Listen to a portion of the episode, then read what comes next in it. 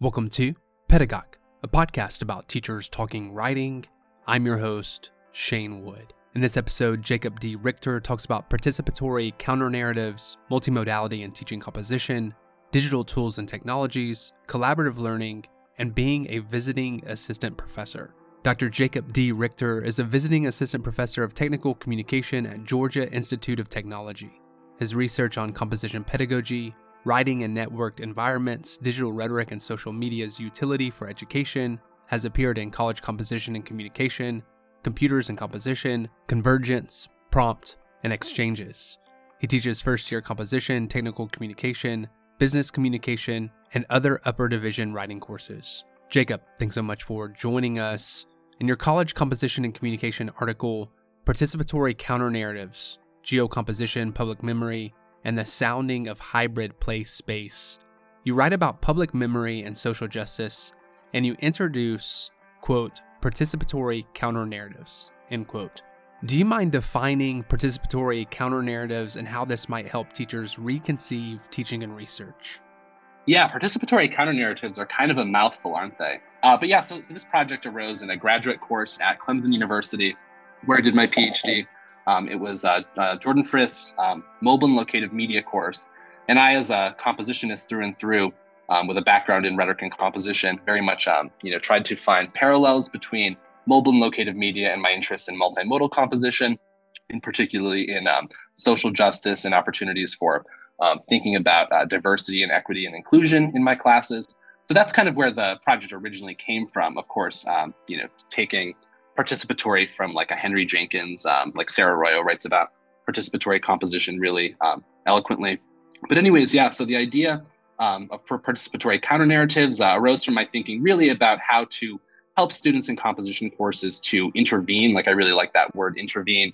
Um, how to intervene in their local public memory um, in their local communities with the help of digital tools. Um, in, in, in, my case, uh, a, collaboratively produced GIS audio tour. Um, but anyway, so just as a kind of like a you know brief definition, participatory counter narratives um, ask students to take an active role in using particip- uh, participatory media such as uh, like I use Audacity and then the free GIS audio tour uh, mapping platform GeoTourist um, in an attempt to articulate a counter narrative that's aligned with social justice or equity in some way, um, oftentimes concerning a place, um, and particularly places that will commonly get ignored in dominant tellings about um, about a, an area or a community. So, anyways, um, participatory counter narratives, I would uh, slightly more complexly um, define them as meaningful interventions in the places that shape our communities, our histories, and our pedagogies. But really, um, it's really like looking at how rhetoric and geography and public memory and place can all be approached in an interven- uh, um, interventionist way within the confines of a first year composition course.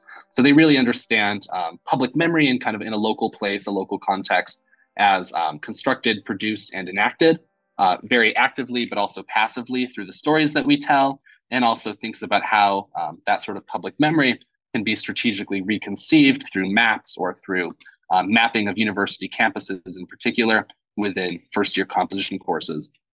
So, anyways, they um, intervene in local public memory to articulate counter narratives of a place or of a community, um, ultimately using participatory digital um, tools.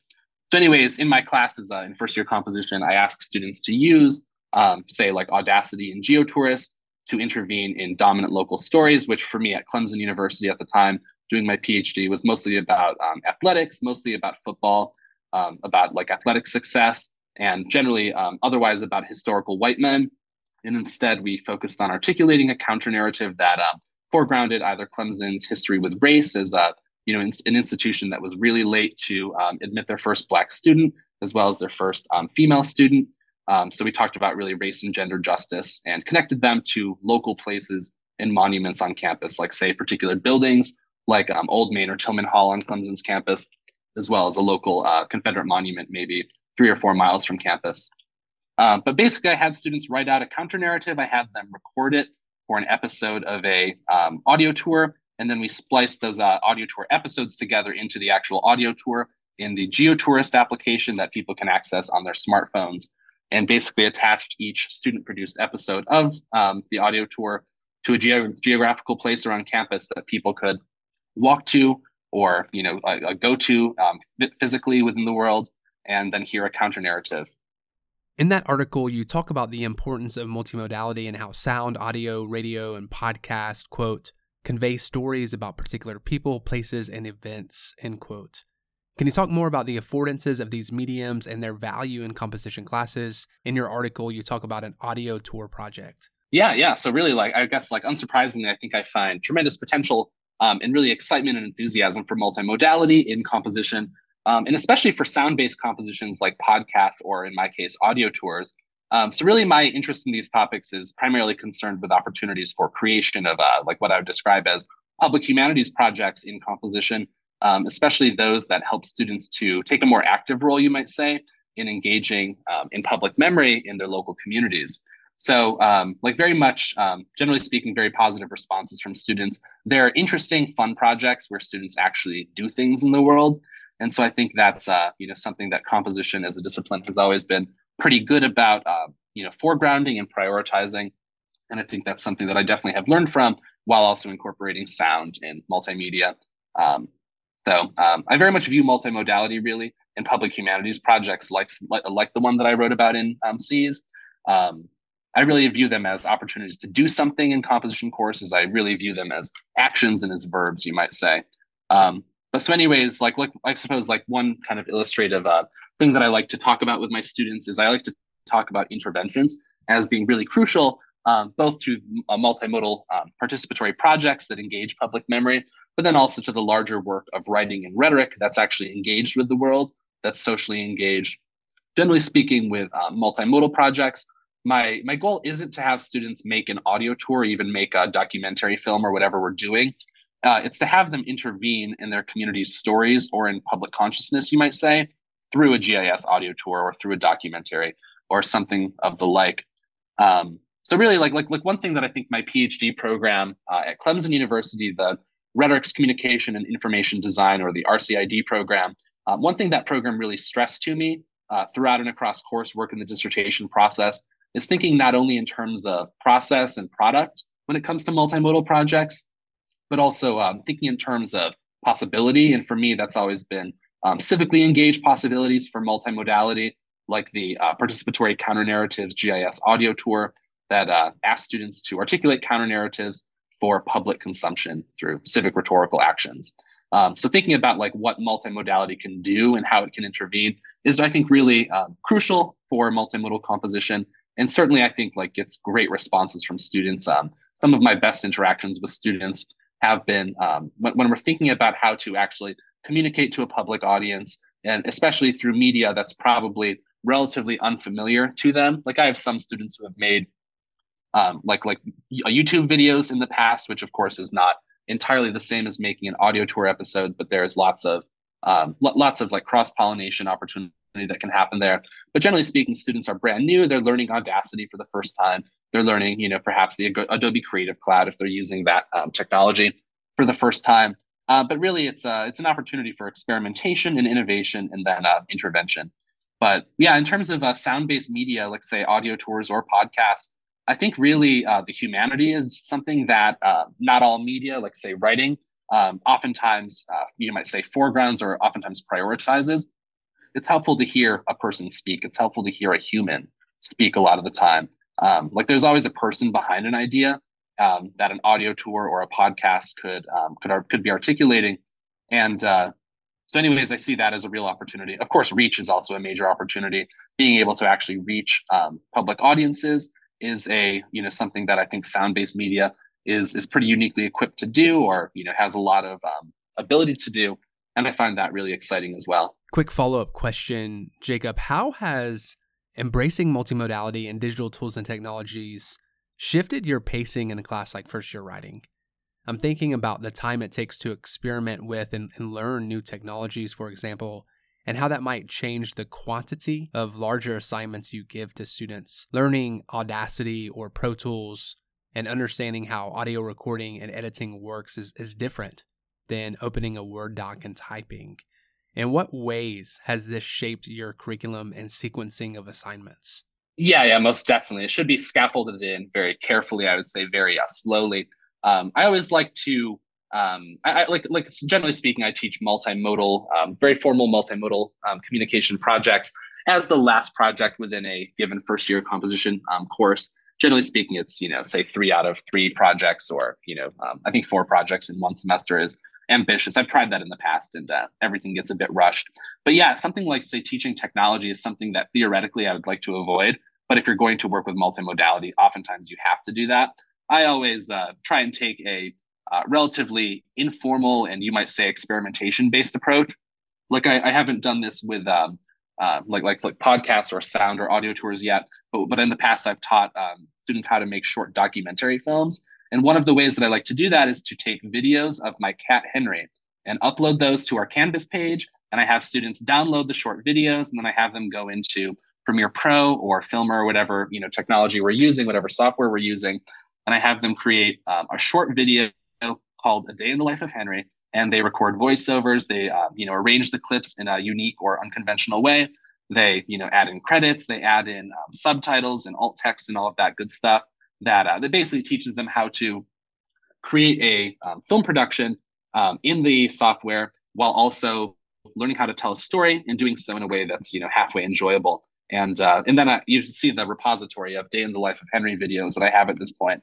Um, I have many of them that students have made over the over the last couple of years.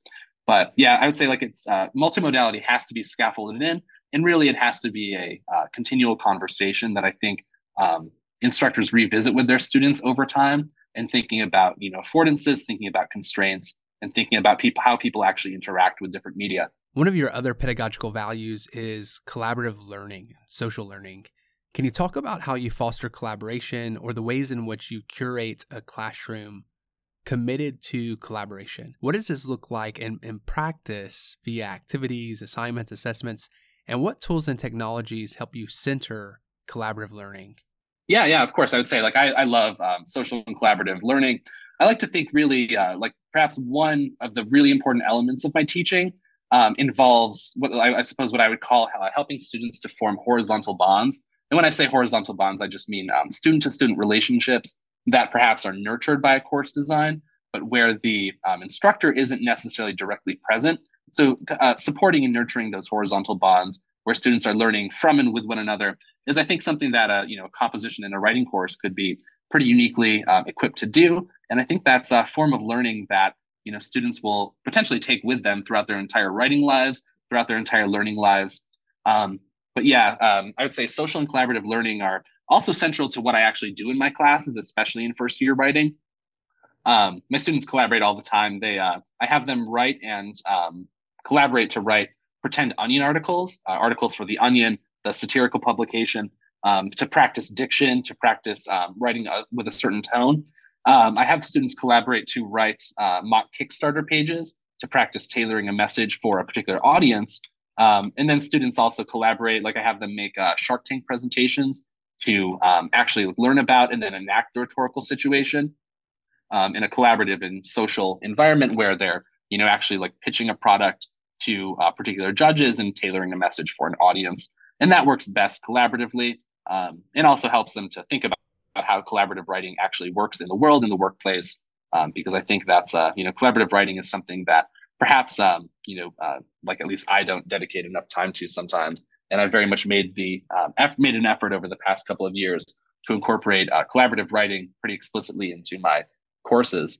Um, but anyways, like I think like like my research and especially my dissertation are also about collaborative social learning very explicitly. I use um, social media tools like Slack and Discord in my classes to support um, social learning. Um, I primarily use Slack in my dissertation, um, data in my dissertation research, um, within a course to uh, form a digital learning community that um, anyways ends up supporting students in terms of practicing and learning about digital literacy forming learning ecologies forming uh, distributed expertise within the uh, slack learning community um, so anyways uh, i guess like i have students participate on slack each week on their own terms with a unique participatory contribution that really is meant to leverage the, basically the practices and logics of social media for learning. Um, so in my dissertation, I uh, conducted a qualitative case study that found um, social media pedagogies um, that that use uh, technologies like Slack can support learning ecology formation and, and, and um, distributed expertise, both of which I'm uh, writing about in future projects and you know showcase I think some of what collaborative social learning initiatives, especially using social media, um, can actually do. So um, yeah, I think that digital technologies and particip- participatory media can help to support social social relationships between students that can be leveraged for learning, and I find that a really um, exciting and uh, a really fun possibility for composition studies. Jacob, you are a visiting assistant professor at Georgia Tech. I was hoping to give you some space to talk more about your move from grad school to being a visiting assistant professor. Maybe you could help demystify that shift in position for us and share what your experiences have been like. Yeah, yeah, absolutely. I would say, um, like, I obviously can't speak for every visiting assistant professor out there, and uh, you know, my experience as a as a white guy will be uh, very different, I think, from other people's experience sometimes. And obviously, like even the term VA, uh, visiting assistant professor can be pretty broad, and your your job conditions can vary widely. Um, but I guess like uh, at Georgia Tech, um, I'm a visiting assistant professor. I've um, enjoyed my time tremendously. We obviously have great students here at Tech, so that's really um, helpful. And uh, you know, is really kind of the foundation of what I've enjoyed as a visiting assistant professor. Um, but really, like being a VAP, I think for people in composition and even uh, say like postdoc um, positions, which um, are similar to being a VAP in some ways, I think. Um, I think it can be a really good opportunity for some people to consider, you know, if they don't immediately land really the perfect long-term job that they want. You know, for instance, I'm on a on a like one or two year contract, um, but lots of VAP positions I think are you know pretty temporary. Um, really, the main advantage for me, and I'm imagining this is helpful for a lot of others, is that um, visiting roles give you more time to be on the job market so you can perhaps find the right job not just the available job. And uh, you know that's easier to um, believe in when you're you know like me and you end up loving your position. Um, but i think that having a little bit more time to find the right fit to find the right geographical location to find the right teaching load or research expectation that sort of fit can be really important and having some extra time to uh, be on the job market to really hone your you know job talk hone your campus visit skills hone your zoom interview skills can be really helpful, and a visiting role can enable that. Um, so something that I like about being a visiting assistant professor uh, is having the opportunity to teach courses that are new to me at a new institution. And like I have a chance at Georgia Tech to teach upper division um, technical writing courses, which are relatively new to me. Um, so I'm teaching right now courses on social media, on um, uh, a course called The Rhetoric of Technical Narratives. I'm teaching a course called Communication and Culture over the summer, which I'm really excited about and these are courses that are you know upper division courses that allow me to uh, experiment with uh, you know new course designs brand new projects. I think lots of vap positions kind of give you that um, advantage or that affordance. But really i think they're all about testing the waters of being a faculty member. Um, a major advantage maybe perhaps for many could be uh, time to focus on research. I don't know what um, like a standard teaching load really is for every vap out there but like right now i teach a 2-2 and it gives me a ton of time to focus on research um, and also on the job market to find a more permanent job, which of course, like being on the job market's a major draw on your time. Um, I, I, would say like one other advantage is mentorship and professional assistance. Uh, very much something that happens at Georgia Tech. Lots of great, uh, you know, scholars here, um, you know, tenure track people who are helping me, even though they don't have to necessarily. Um, so the mentorship um, and professional development opportunities are crucial. And really, I think that really like VAP positions give you a chance to grow and perhaps expand as a scholar. Uh, so I've enjoyed my time, and I would I would recommend it to to many. This is my last question, and it's a follow up. What have been some challenges in being a visiting assistant professor? Uh, I'm curious about the transient nature of this position, being somewhere for one or two years, moving there, being on the market again, the uncertainty, and possible implications like how this might impact interactions with colleagues and even investment in the program and so on. Yeah, I mean, like I guess the short answer is that it's not great. You know, uh, things can get a bit murky. You know, like if especially if you have a family, if you're moving a family for a one or two year role, you know, um, in some cases, I think people will, you know, have um, like kind of like sign a contract for one year with an option for a second year, uh, but that's not guaranteed you know that's something that i think like many you know visiting professors visiting faculty have to navigate and have to frankly you know you have to make your life conform to you know institutional needs and budgets and policies um, that are almost entirely out of your control you know i'd imagine that many people are renewed or not renewed alternatively um, through no fault of their own, through no cause of their own. And that can be, you know, uh, obviously a, a, situation that is not ideal for many people. Um, I think like so long as you go into a contract for a visiting role with clear expectations and frankly get a lot of things in writing um, in your contract, that could be pretty crucial because, uh, you know, I've heard horror stories of people being promised a certain course load and then, you know, teaching stuff they didn't necessarily want to teach um, and also having you know uh, differences in expectations versus reality from what they expected. Um, but it can be really tough. Luckily for me, I only moved about two hours, um, two hours west from Clemson, South Carolina, to Atlanta, Georgia. Um, but it can be a real strain on your family. It can be a real strain on your, you know, if you have a partner, if you're um, like have a family, that sort of thing. Thanks, Jacob, and thank you, Pedagogue listeners and followers. Until next time.